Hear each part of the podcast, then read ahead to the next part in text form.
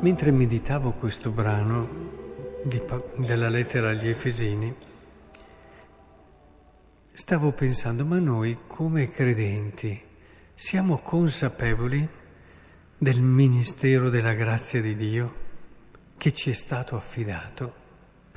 E questo ministero della grazia di Dio che cos'è?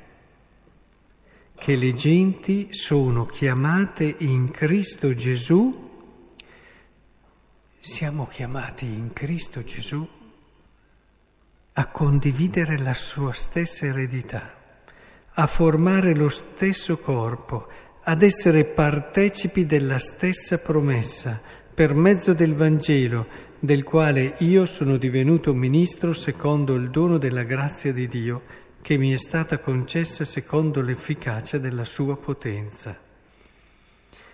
E dice, per me è un onore, è un dono grande, io sono l'ultimo fra tutti i santi, è stata concessa questa grazia. Dobbiamo sempre di più entrare in questo mistero. L'annuncio del Vangelo passa attraverso questa sovrabbondanza di grazia che esce dalla persona che lo vive. Eh, qui si dicono delle cose immense, perché servono sia a capire la stessa eredità, l'eredità di Cristo, l'eredità che io e la, quella che hai tu e quella che hai tu condividiamo la stessa speranza e continua a formare lo stesso corpo e essere partecipi della stessa promessa per mezzo del Vangelo. Questo ci dà un senso di comunione unico, di unione, di unità, che è proprio a partire dalla parola che si può realizzare. Eh, al giorno d'oggi si fa fatica ad andare d'accordo, si fa fatica a volersi bene, ma dobbiamo ripartire di qui, al di là di tanti meccanismi, di tante tecniche eh, dobbiamo davvero ripartire dal Vangelo che ci aiuta a riscoprire questa vocazione grande, bella, che il Signore ha pensato per ognuno di noi. È bello essere ministri di questa gioia, sovrabbondare di questa gioia e di questa consapevolezza.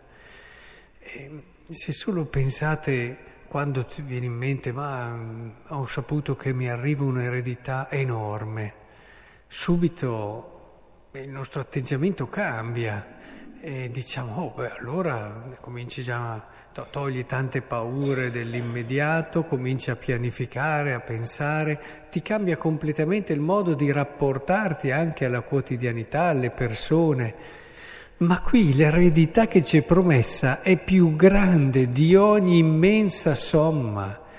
Ci dà una promessa che nessuna somma a questo mondo, neanche milioni e miliardi di euro, ci potrebbe garantire.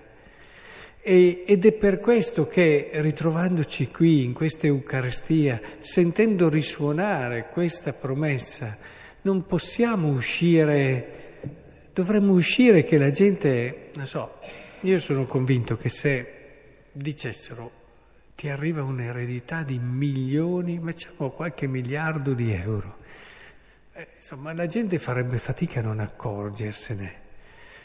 Ma è un po' diverso in questo periodo, lo vedo, ah, secondo me farebbe proprio fatica. E, eppure noi abbiamo ricevuto di più abbiamo ricevuto di più. È importante che prendiamo coscienza di questo.